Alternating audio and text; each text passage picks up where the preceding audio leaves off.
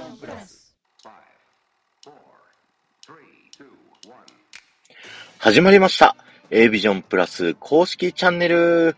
この番組は自分と大切な仲間の人生も豊かにするをコンセプトに男女のコミュニケーションについて学ぶことを目的に活動しているコミュニティ A ビジョンプラスのメンバーが週替わりにパーソナリティを務めるラジオ番組です。円滑な人間関係を築いていきたいあなた。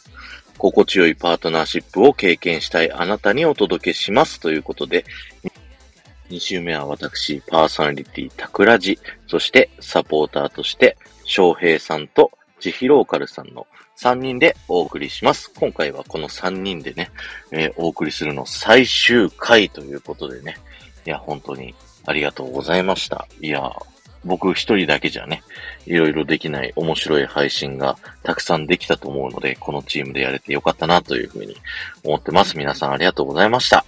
そして、今回ですね、映画ラジオのゆうまさんをゲストにお呼びしまして、月曜日、水曜日とね、仕事について、仕事って楽しい仕事って楽しい人と楽しめない人の違いって何なのっていうテーマで、えーお話をさせていただいたんですけども、えー金曜日はですね、ちょっと趣向を変えてですね、えー映画ラジオのゆうまさんの映画評論についてね、ちょっと掘り下げて聞きたいなと思います。なんでそんなに映画について喋れるのっていうのをね、こうお話伺いたいなって思うのと、映画だけじゃなくてですね、ゆうまさんは、あの、Kindle 本、スタイフ配信者さんの Kindle 本を読んで、それの評論もしたりとかする方なので、あの、そちらについてもね、ちょっといろいろお話をこう掘り下げながら、その着眼点どうやって出すのみたいなね、そんな話を掘り下げて聞いていきたいなと思いますので、ぜひね、えーよろしくお願いします。えーちなみに、水曜日もね、言いましたけれども、この映画ラジオとのゆうまさんとのね、えーこの収録のですね、ノーカット版をですね、えー、タクラジチャンネルの方で、メンバーシップ限定でアップをさせていただいております。えーこちらですね、未だかつてないほどオフトークが長くてですね、いや、本当にいろんな配信者さんの話を、あの、ぶっちゃけてお話をさせていただいたので、すごく面白い内容になってるかなと思いますので、興味ある方はですね、ぜひ、そちらのね、タクラジメンバーシップ入っていただく必要がありますけども、えーぜひ聞いていただけると嬉しいなと思います。今回のね、このゆうまさんとの対談がこう面白いなと思った方はですね、ぜひ聞いていただけると、より濃いね、本編も濃いんですけど、よりより濃い話をね、あの、させていただいてますので、より一層ゆうまさんのことがこうね、好きになるんじゃないかな、というふうに思います。さあ、そしてですね、あの、ちいさんとの日本一周コーナーですね。あの、ちーさんはクラウドファンディングでですね、え資金を集めて、日本一周仕事をしながら旅をするというですね、えーことをやられていて、それをね、金曜日のコーナーとして、今、ちーさんどこにいるんですかっていうコーナーをやらせていただいたんですけど、それも今回、最終回ということでですね、ちーさんがどこにいてですね、何をやっているのかっていうのをね、あの、お話聞いていきたいと思いますので、はい。そちらの方も楽しみにしていてください。それでは、よろしくお願いします。どうぞオーガニック材料で作った食べる美容液スイーツを冷凍でお届け。プティリスの提供でお送りします。メンバーの名前の前に A ビジョンプラスの頭文字 A を入れていただくと全品10%オフで購入ができます。例えば A 揚げ妻です。ぜひサイトをご覧ください。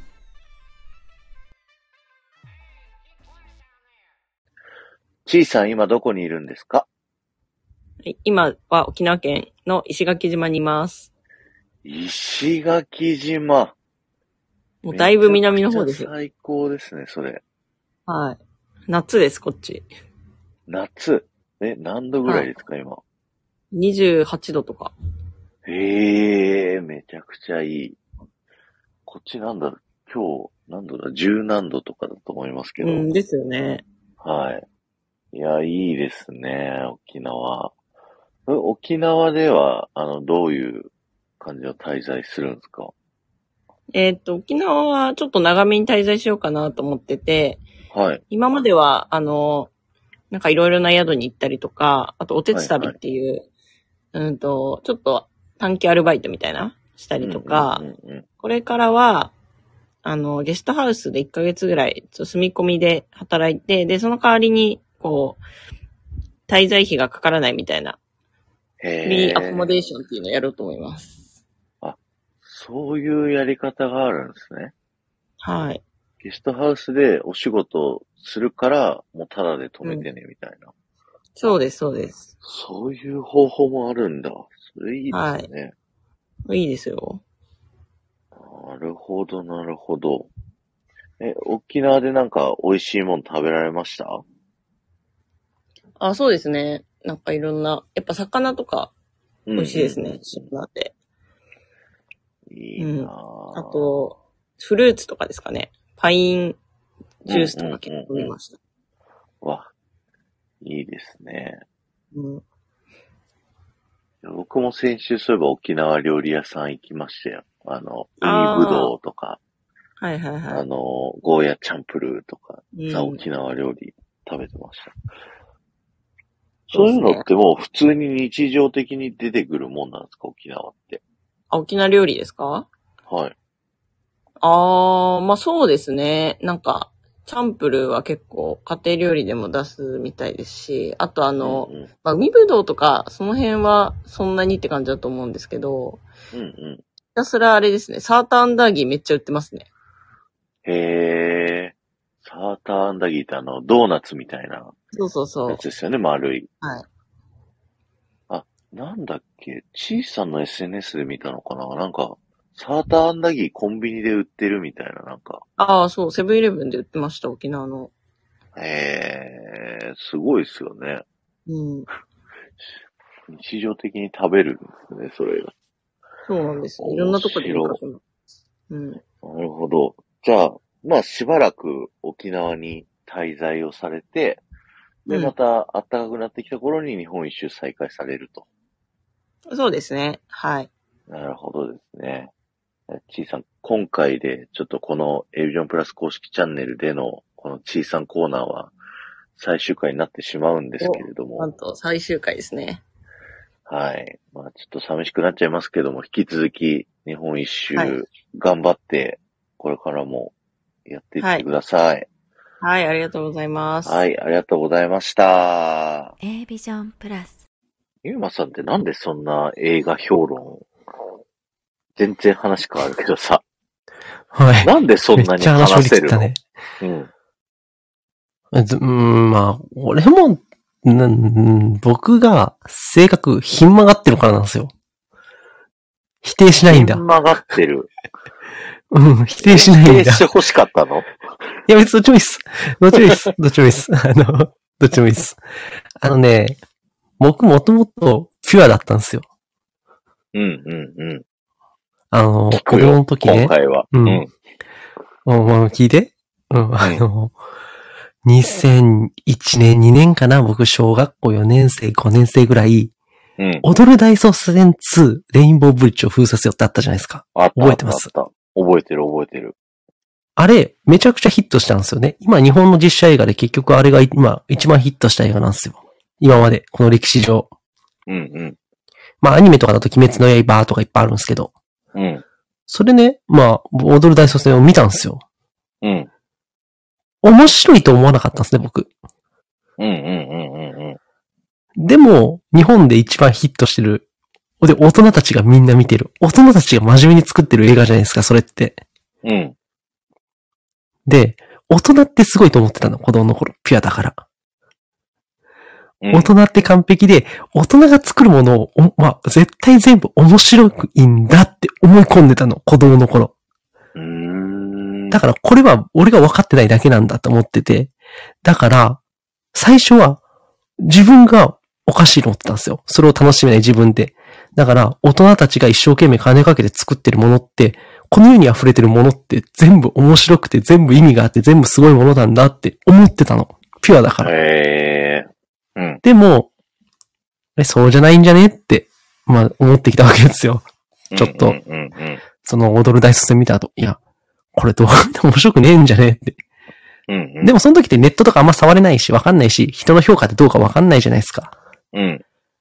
で、まあ、その、いや、もしかしたら大人が一生懸命作ったものって面白くないもんもあるんじゃねみたいなうんうんうんうん。ふうに思ってたんですよ。で、あの、まあ、そうやってもやもやいろいろ考えながらね、いやでもディズニー映画なんかバンビとかよくできてるしな、みたいな、いろいろ考えたわけですよ。ピーターパンもまあよくできてるよな、みたいな。外国のやつがいいのかみたいな。いや、でも、そうでもないもんもあるしな、みたいな。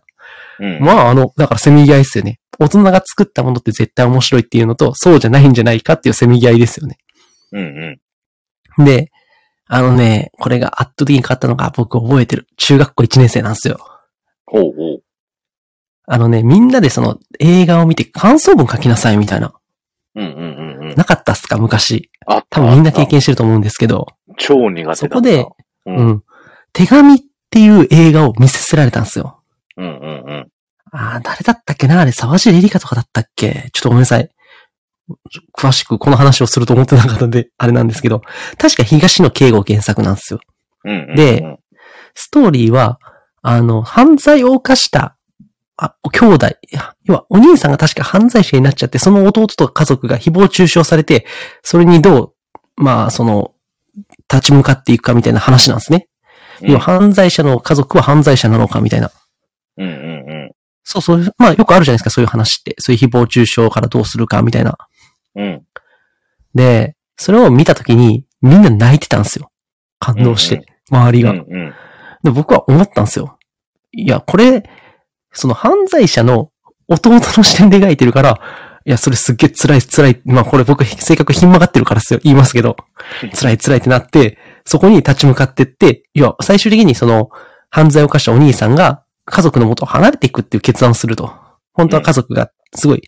で、そのお兄さんも一応なんかその殺人をしたにはなんかそれなりの理由があったかなんかだったんですよ。僕もちょっとごめんなさい。うろ覚えなんであれなんですけど。うん。で、感動、うんまあそういう理由があって、でも誹謗中傷されて離れていく。いや、なんかやっぱ誹謗中傷って良くないよね、みたいなさ。あの、まあ、これ先生は多分誹謗中傷良くないです。こういう、なんだろう、犯罪者だからといって犯罪者の、まあよくあるじゃないですか、読書感想文で先行が欲しがる答えみたいな。あるあるある。ありますよね。まあそれ書いたら100点なんですけど、うんおかしいだろうと思ったんですよ、僕。その時に明確に。いや、これだからその視点で書いてるからそう、そうなるだけで、これ、じゃあ殺された側の視点だったら、それは、それはそれでたまったもんじゃねえだろうと。うん。逆の視点見てねえじゃねえか、みたいな。うん。と思って、でもなんかみんななんか感動した感動したみたいな書いて、なんか先生もそういうこと言うからさ、いや、これちげえだろって出したの。うん。その時明確に。うん。いや、これ、だから逆の視点ってこと考えたらさ、これこんなになんかみんながそんな、いい、いい、いいって言っていいもんなのかな、みたいな。ここでそろそろ性格の品間変わりが出たわけですよ。うん。これが始まり。要はえみんながそう思ってることに対して、みんな、なんかだから先生が求める答えをさ、みんな書くって気持ち悪いと思ったんですよ。その時明確に。ー、うんうんうん。そっからっすね。うん。そっから、あ、踊る大祖戦もう一回見たときに、いや、2これダメだわ、とか、うん。大人が作った映画でもクソみたいな映画っていっぱいあるんだなって知って、うん悪くないもう、クソみたいな映画はクソみたいな映画だって言った方がいいんだって思ったんですよ。性格がひん曲がった僕は完全に。うんうんうん。完全にこれ言っちまってるわけですよね。うん。でも、曲がってるわ。ひん曲がってますよね。マジでひん曲がってますよね。うん。これ史上かつてないほどのひん曲がり見せてるんですけど、で、うん。そっからでも、面白くない面白くないってじゃあ言うだけだったらさ、そんなのって、ただの、あれじゃないですか。ただの感想じゃないですか。うん。面白くないと思うには、それなりの理由があるはずじゃないですか。うん。さっきのその手紙の映画で言うと、いや、これはその視点で、こっち側の視点だけで書いてるからそうなるんだって、じゃあそれを殺された視点とかで描いたら、これ全く別の話になるよって。うんうん。それは当然その家族に恨みを持つ被害者だっているし、被害者家族だって遺族だっているしっていう。うん。要はその視点がないから、僕はこれ不愉快だと思ったっていうのをこの時に初めて言語化したわけですよ。なるほどね。それが始まりっすね。そういうことです、でも本当に。要は、自分がなんで面白いと思ったのかとか、面白くないとかって思っったのかを、きちんと言語化していいんだとか、言語化すべきなんだっていうことを知ったからできるわけ。でもみんななんかそれをなんか先生が気に入るような答えとか読書感想とかって、ある程度その、正解ってあるじゃないですか。うんうんうん。多分この、これ読まされたり、これ見たら、これ答えないたら正解だな、みたいなってあるじゃないですか。まあ、例えば戦争映画だと戦争してはいけませんとか。うん。全然わかんなくて。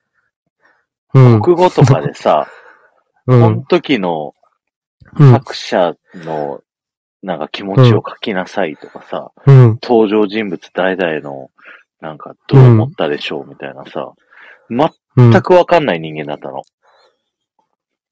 うん。まあ僕はそれに対して明確な答えありますけどね。だそれは、うんこう、ゆうまさんは、それはこういう風に言わせたいんだろうな、でも俺は違うぜって思えるってことでしょ？あ思える思える。そう。で、僕は、こういう風に思わせたいんだろうなっていうのも分かんなかったの。ああ。だからね、だから激サイコパスだったんだと思う、多僕分。僕？ああ、そうそうそう、そういうことね。うんえ、でもどうなんだろう？あの、こういう答えを出したいからこういう話を作ってるんだとかっていうのは、なんとなくだからその、ある程度推測とかつくようになるじゃないですか、経験で。うん。でも、結局その国語の話で言うと、この時作者はどう思ったかっつったら、本当にす、ね、なんか、〇〇ってか思ったと答えがあるじゃないですか。丸×の。まあ、丸抜ある国語だから。けどさ、うんな、なんだっけ、なんかさ、その問題出た作者の娘がどう思ったかっていう問題の時に親に実際聞いたら、うん。期限が迫っているって思ったって、あ、絶対そうそうですよ。だから、それうそうそう書いてやら、書いたら罰ってされたっていう、なんかだから結局、そうなんですよ。あの、知るかってことなんですよ。うん。そんなの作者に聞けって。俺らに聞くんじゃねえよって。何、何問題にしてんだよ。だから僕、国語って授業は基本的に、もうあれはもう、もうこれ、誰か、誰かさんに言ったら怒られるんだけど、国語の授業は基本的に、すべて作者に聞けって書いたら俺正解だと思ってるから、僕は。うん。ひねくれてる。その時作者どう思い、その時作者どう思いましたか？なんか、知らねえよみたいな。鼻、鼻くそが出そうでしたとか、鼻水垂れてましたとか、う ん知らねえけど、その時作者どう思ってますかっておかしくねってずっと思ってて、うんうん。それは、その物語上そうなってるだけで、本当に作者がそれをしん、じゃあ作者がその時どう思ったか全部、それはどっかに文献として残ってるんですかってことなんですよ。残ってないですよね。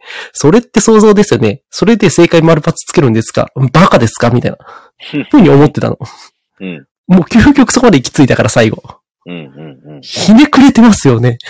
ひねくれてる。だから映画評論するのは僕のひねくれです。完全に。へーだから、逆に言うと、その、すずめの戸締まりって今結構映画があって、みんな結構いい、いい、いいって言ってるんですけど、僕は全くいいと思ってなくて、うんうん。評論聞いたよ。うん僕切れてますから、途中。ふざけんなよ、っつって。でもなんかみんないい、いいって言ってるから、いや、なんなんだろうと思って、ここ、おかしくねみたいな。そこですよね。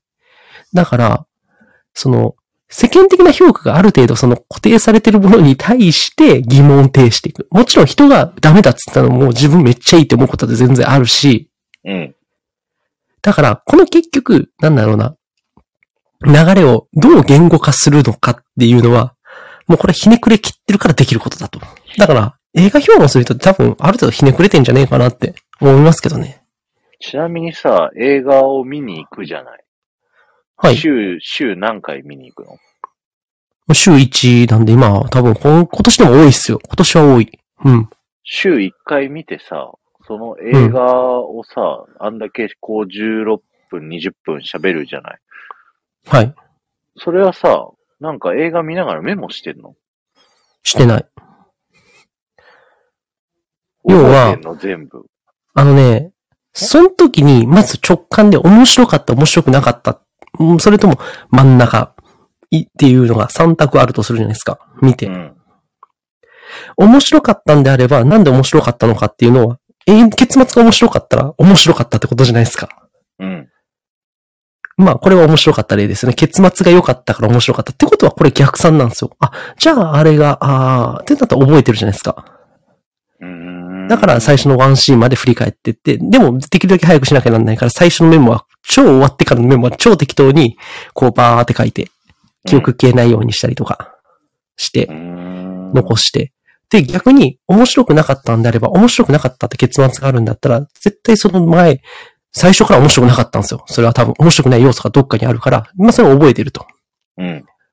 一番厄介なのは、どっちともつかないやつですね。途中まで良かったパターンとか。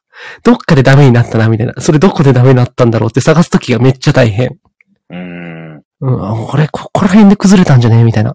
だから僕結構い、あの、評論とかでも、途中までは1億点、こっから2点とかって言うんですよ。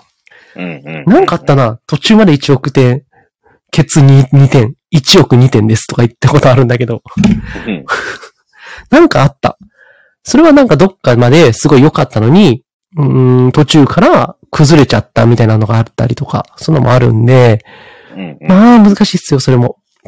だからそういうタイプの映画の時は、やばい、これどうしようって見ながらめっちゃ思ってる。これ難しいな、みたいな。もう評論する気で見るの、そこは、映画は。うん、見ますけど、いや、しづらいやつも当然ありますよね。うん。僕、最近。ラジオで、そう喋る、これ喋るって決めてると、もうなんていうの？研修とか受けててさ、あ、これラジオネタにしようと思ったらさ、すげえ自分の中でさ、もう咀嚼しして、こうメモるわけ。うんで。も映画中はさ、メモれないからさ、全部終わった後から、こう、うん書いていくわけじゃないですか。うん。でも、すげえ、こう、細かく、ゆうまさんは、ここであのうんシーンがあったから、その、良くなかった、良かったみたいな、描写がちゃんと細かい。ああ。それを全部覚えてんのが、すげえなって思うんですよ。それね、多分、あの、見てて、ここ嫌だなとか、ここいいなっていうのをうん。見つける能力って多分これね、経験則なんですよ。うんうんうん。これ多分本数見ればある程度、例えば本読んでたらある程度ここからこうなりそうだなとかって予想ってつくじゃないですか。うんうんまあ、時々その予想を完全に裏切ってくるタイプのやつがあるんですけど。うん。なんかね、それは多分ね、数見ればある程度養えると思います。う。うんーん。なるほど。あとはね、多分僕で言うとディズニー総チェックは全部ブログの記事を書いて喋ってるんで、うんある程度、例えばメイクマイミュージックとか言ったら、ああー、これああれだったなとか、ある程度思い出せたりはするかな。うんうんうん。うん。まずブログに書くの？まあ、あのね、各映画と、あの、もう下書きだけで済まして、例えばこの間やった、ブラックパンサーとか、まあもう MCU っていうもういろいろ絡み合いすぎて、もう複雑すぎるから、こんなの深掘りしてもしゃあねえなってやつはもうそんなに喋ってます。うん最近はそれができるようになってきて、それ進化だなと思って、うんうん。書かなくてもいけるようになってきたかなっていう。まあこの能力があればね、もっといっぱいできるんだけど、さすがにちょっとそこまでのまだ能力がないんで、うんこの能力はまだね、勉強中です。理想はね、もう、あの、ホームページ見て、あらすじだけ読んで、キャラ名とかを全部そこで探しながら、ここでこうでした。だからこうでした。こうなって、こうなって、こうなってっていうのをノンタイプで喋る。これが理想かな。すごいよね、本当に。うん。そんなに長時間喋れないもの。うん。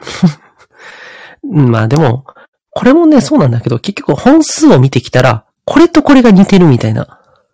この映画とこの映画似てた。でもこの映画って良かったけど、この映画ダメだった。じゃあ、この二つの違い何とか。そういう話ができたら、一本の映画だけで喋ってるよりも、例えばじゃあ、アナ雪の話だけをするじゃないですか。うんうん。まあ、共通、多分みんなわかるかなと思って今出すんですけど、アナ雪だけの話するのに、するだけだったらさ、もうそれだけの話じゃないですか。うん。アナと雪の女王の話。でもそこに、プリンセスと魔法のキスとか、リトルマーメイドとか、その歴史の話をちょっとつまんでったら、ああ、すげえってなるじゃないですか。うんうだから本数見たら厚みは出ますよ。ん。なるほどね。まあ確かに僕もショーの話だったらできんのか。それだ、そうそうそうそう。厚みですよ。だから僕、ストレンジワールドまだ本格的なやつはやってなくて、軽く喋った分だけは、まあ先にうんアップしてるんですけど、うん。あそこ何肉付けしようかなと思った時って、多分アトランティスと、そうだ、プレトレジャープラネットとかの要素とか、あれと比べてどうだったとか、ままあ、例えばあの、それは評論でも僕、まあ、聞いてくださったかどうかまだわかんないんだけど、冒頭の10分がすごく良かったって話をしてるんですけど、それ何かっていうと、他社のアニメ映画の表現と、要はその、スパイダーバースって映画が昔あって、まあ2年ぐらい前に。うん。あれ以前とあれ以降では 3DCG アニメの文脈そのものが変わるって言われてる映画で、うんそれをディズニーがどう表現するのかっていうのに、いよいよ挑戦してきたっていうところがあって、でもそういう話をするともうそれだけで、あ、スパイダーバースい以前と以降で何が違うのかっていうのは、このストレンジワールドの冒頭10分見たら、あ、こういうことかってわかるじゃないですか。こいつが言ってるのはこういうことか。で、僕はこの冒頭10分の雰囲気で全編作ったら1億点上げたって、内容スカスカでもって僕は言ったんだけど、うん、さすがにそこまでディズニー踏み込まなかったんだけど、うん、でもそういうふうな、あのーことを言ってると、あ、そうそう、だからその要素で言うと、この間ドリームワークスのバッドガイズも、それに挑戦してて、ディズニーこれに挑戦しないのかなと思ってたら、やっとやったっていう点で、まあ、ここは評価した、とかって話をしたんですけど、そういう、だから、外の映画の話とか、映画の歴史がどこで変わってみたいなのが、今、ちょうどその2020年のスパイダーバース以降、これは変わるって、これはエポックメイキングなものだっていう評価になってて、まあ実際すごい出来のものだったんです、あれが。それを踏まえてのディズニーの動きっていうのが今回出てて、映画全体として僕は評価はそんな高くないんだけど、でもそこに挑戦したことには意味があるみたいな。こういう話したらさ、すっげえ深いじゃないですか。うんうん。このストレンジワールドだけ、うん。このストレンジワールドだけの話なんかしたら多分すっかすかな話ですよ。いや、おな、なんじゃこれみたいな。そもそもお前らどっから来てんみたいな。ここで人類がどうやって発生してなんでお前ら、なんなんだよみたいな。おかしいだろみたいな。ってなるんですよ。まあ見て、見てわかるっすけど。うんうんうんうん。うん、わかんないかな。みんな、なんか高い評価してる人もいるからちょっとわかんないけど、そこは。うでん、まあい、ろんなさ、その、うん。さっきの映画みたいなのはさ、何回も何本も見てて、そこ積み重なってるからいろいろ喋れるって言ってたけど、なんていうの、Kindle 本とかもさ、評論したりするじゃないですか。あ、しますね。そこら辺は？だって、あれはでも、あのね、僕本は読んでる方なんですよ、多分。あ本もたくさん読んでるから喋れるってこまあでも、Kindle 本に関して言うと、まだそこ脈絡が全然違うくて、とうん。そうっすね。のなんつったんだろうな。僕が Kindle 本で評論できないのは How to 本って言ってるんですよ。うんうんうん。なぜなら、それを金を買って、金を払って、それを教えたい。それを売ってるのに、僕がそれを、ね。そう、そう、それを説明しちゃうとダメだから、僕それには手つけてないんですよ。で、れがスタイフの配信者さんやってんじゃない？そういうの。うーん、まあでもなんか、僕それもちょっとさすがに、スタイフで、じゃあ例えば、まあ、うん、まあ言っていいか、お寿司さんの本で僕読んだことあるんですよ。うん。あれを別に、あの、自分の口で再解釈して、こう思いました、こう思いましたって言ってもいいんだけど、そもそもの解釈が違う可能性だってあるし、うんあの人が売りたいものじゃないですか、それは。うん。お金を出して売りたいものじゃないですか。それを僕が咀嚼して話しちゃったら、もう、なんなんだろう。言うたら、ただで聞けるじゃないですか。いや、わかんないよ。みんなが僕の方を聞くかどうかなんか。うん。ある程度分かっちゃうみたいな。それってなんか商売の、特にその、著名な作者の書いてるものじゃなくて、うん。そういう、こういう、やっぱこのローカルなとこでやってる人だからこそそれを出せないなっていうのでやってないっていう、まあこの線引きはあるんだけど、なるほど。基本的に一人一冊とか二冊とかじゃないですか。うんうん。それに関して言うとね、あのね、あ、じゃあこの間アンさんの本の話をしたから、まあそれで言うと、あのね、なんかすごい、一文一文がすごい短いなって印象を受けたんですよ。うん。で、そこでどう思ったかっていうと、僕その時の評論では、なんて言ったかっていうと、一文に、要は最低限の要素で最大限の意味を持たせる。これがうまいって言ったんですよ、そこで。うーん。言葉の選び方とか。で、そこを掘り下げた。要はストーリーにほぼ触れずに、じゃあなんでそうなんだろうかっていうと、その人のパーソナルな部分とか、配信とか、まあ昔から知ってる方なんで、その方は。だからそういうところとか、まあ、僕結構比較的、比較的古いっすよ、多分あの方のリスナーの中だと多分。いや、知んないけど。えーうん。あってなるとそこにじゃあゆうまさんの評論聞いた後、アンさんのライブに行ってさ、ゆうまさんの評論聞いてきましたって挨拶したんだけど ありがとうございます。ありがとうございます。なんかあの人はこう本書くときに、うん。映像を頭に思い浮かべてから、それを文章に起こすって言ってて、また変わった書き方してんなって思いながら聞いてたんけど。そうそうそうそう。だから逆に言うと、その分映像が多分明確だから、これだけでいいみたいな、多分選び方してんのかなみたいな。まあわかんないですけど、ど僕はそこに対して、あの、最小限で最大限の意味っていう、僕とは逆って言ったんですよ。僕みたいにうん言葉を積み重ね、積み重ね、積み重ね、くどくどくどくど、相手のねちっこく言うタイプじゃねえなと思って、俺にはできねえなと思ってね。確かに言葉量は多いですよね、ゆうまさんのその。そう、僕語彙力で押すから。量、質より量だから。逆に言うと量より質みたいな。うんそこで自分と正反対だってなったら、ここだと思ったんですよ。ストーリーに触れずいけるんですよ。これだったら。なるほどね。この人のはここをうん。こうフューチャーすれば面白い、面白く喋れる。そうそうそうそうそう。思ったってことだ。そうそうそう。だから僕は夏みかん本の評論をなぜしないかっていうと、それは夏みかんさんに殺されるからですよ。おい、ユーマ、あそこそこちげえぞって、絶対言われるから、逆に、あの、触れずれっていう。やってみたらいいんじゃないの？僕はこう解釈しましたつってさ。あの人解釈違ったら自分の放送で、解釈、あの、アマゾンレビューに対して、めっちゃ文句言ってたから放送で。そりゃそうでしょうがよって。そら、そらそうでしょうがよみたいな。何読んでんだよってずっと言ってたから、怖えっつって。それはリアルで会った時に言ったんですけど、いや、うん。うん。あんなん見たら感想喋れないっすよ、俺、つって。おい、やってみろ、やってみろ、つって。違うかったら呼び出して、全部説明してやるわって言われたから、怖っ、思って。一回毎月のコラボそれでやったらいいから。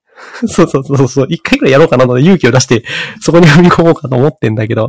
うん。まあでも、うん。まあでも、何なんだろうな。それは当然相手のパーソナルのことを知ってる方がか喋りやすいっていうのもあるから、うん。そういう意味ではね、古い、本当に、そう、アンさんで言うとね、そのダーラちゃん怖い話をずっと僕ら二人でやってますからね。うんうんうん。ファインディングニューのダーラちゃんってめっちゃ怖いね。ピクサーって子供怖いよね、みたいな話もしたりとかしてたんで、まあそういうところでね、まあ、何が好きで何が嫌いかとか、ある程度の情報は持ってたんで、喋れたってとこもあるんですけど、あうん、まあだから本当に、なんだろうな。全く知らない人が出してきた、ボーンって出してきた本、これ読んで感想喋ってくださいって言われて、やってみるっていうのも面白いかも。なとは思ってますけど。いや、うんこのさ、この A ビジョンプラス公式チャンネルさ、やってる人たち結構 Kindle みんな書いてるからさ。そうそうそう。うん。このコメント欄にさ、あの、私の Kindle やってくださいよっていう人片っ端からやろうよ。やってもいいんですけど、うん、ある程度ネタバレしてもいいから書いてね。あのここそどこまではいいよっていう。そうそうそういや、でもね、全部いいよって言うと思うよ、ここら辺で聞いてる人。本当？本当？でさ、そういう、ゆうまさんがこういう風に解釈しました。ああ、面白かったな、じゃあそれ読んでみようかってなってあるじゃない。その話が面白かったら。あ。うん。だから、もう、俺がその Kindle を売ってやりますよ、代わりに、みたいな、勢 いそこまではで言えない。評論したら、ああ。あの、ゆうまさん SPP ですよ、それで。なるほどね。じゃあそっち行くか。そっち方向行くか。そっち方向も行くか。つって。いや、面白いと思うよ、それ。すぐ調子乗る。いや、でもね、まあでもね全然調子乗れるぐらい、ゆうまさんの評論は面白い。だからそれは、そのひねくれてるって言ってたけど、うん。多分なんかこう、普通の人が、こうみんながこう思ってるから、じゃあそうなんだろうっていうのだけじゃなくて、ちゃんと自分の意見があって、そこがこう、自分なりのこう、哲学で正しい正しくないっていうのを、ご自分の意見で言えるから、うん。まあまあ、そんな感じで、じゃあ、あの、どんどん評論の輪を広げていきましょうよ。まあね、うん、それは面白いかもなと思って手つけて、あの、まあそれで最終は何が目的かっていうと、その人になんでじゃあこれ書いたんですかって聞くのが目的なんですよ、これ。それでやって、評論して、うん後でコラボするみたいなさ。そうそうそう、そういうこと、そういうこと。だからアンさんもどっかでやるっつって話して、うんうん。今やラッタさんも調整してたりとかやってやって、あれ、僕ちょっとふざけすぎた。怒ったけどね、あの後、桜地コンサルであれ。させん、あそこはふざけちゃダメだよ。させん、させん。ごめんなさい。もう同じ鉄は踏まねえ。まあそんな感じかな。ゆうまさん なるほどね。はい。今日は終わりたいと思います。いや、はい、面白じゃあ、あの、かったです。なん、ありがとうございありがとうございます。いえいえ、こちらこそ。た。なんか、宣伝したいことあります？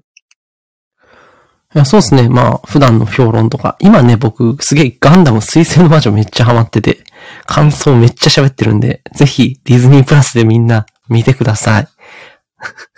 あと、120人でフォロワー1000人なんで、ぜひ。あ、そうですね。ああ、そう、そんなことは、そんな。ああ、ありがとうございます、皆さん。フォロー、はいよろしくお願いします。はい。じゃあ今日のゲストは映画ラジオのゆうまさんでした。ありがとうございました。ありがとうございました。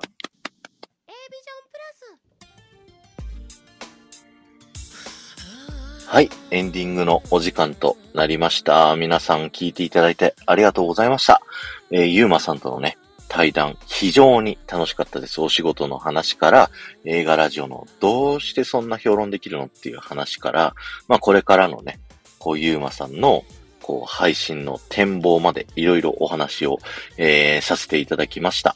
えーゆうまさんにね、あの、ご自身のラジオだったり、Kindle 本だったりを、あの、評論してほしいって思う人はですね、ぜひこのチャンネル、この配信にですね、あの、コメント欄とかで残していっていただけるとね、あの、ゆうまさんが評論してくれるかもしれませんので、ぜひ、えーコメント欄残していってくれると嬉しいなと思います。そして、このね、3人チームでの、えー、A ビジョンプラス公式チャンネルは今回で最後になりますので、本当にね、えー、翔平さんと千尋オカルさん、ありがとうございました。また、来月からルイージさんと、えー、新しくね、チームを組んでやっていきたいと思いますので、まあ、どうなるか本当にわかりませんけれども、楽しくしていきたいと思いますので、よろしくお願いします。そして、A ビジョンプラスでは、夫婦関係のパートナーシップであったり、ビジネスでの人間関係などを良くしていきたい仲間が集まるオンラインサロンです。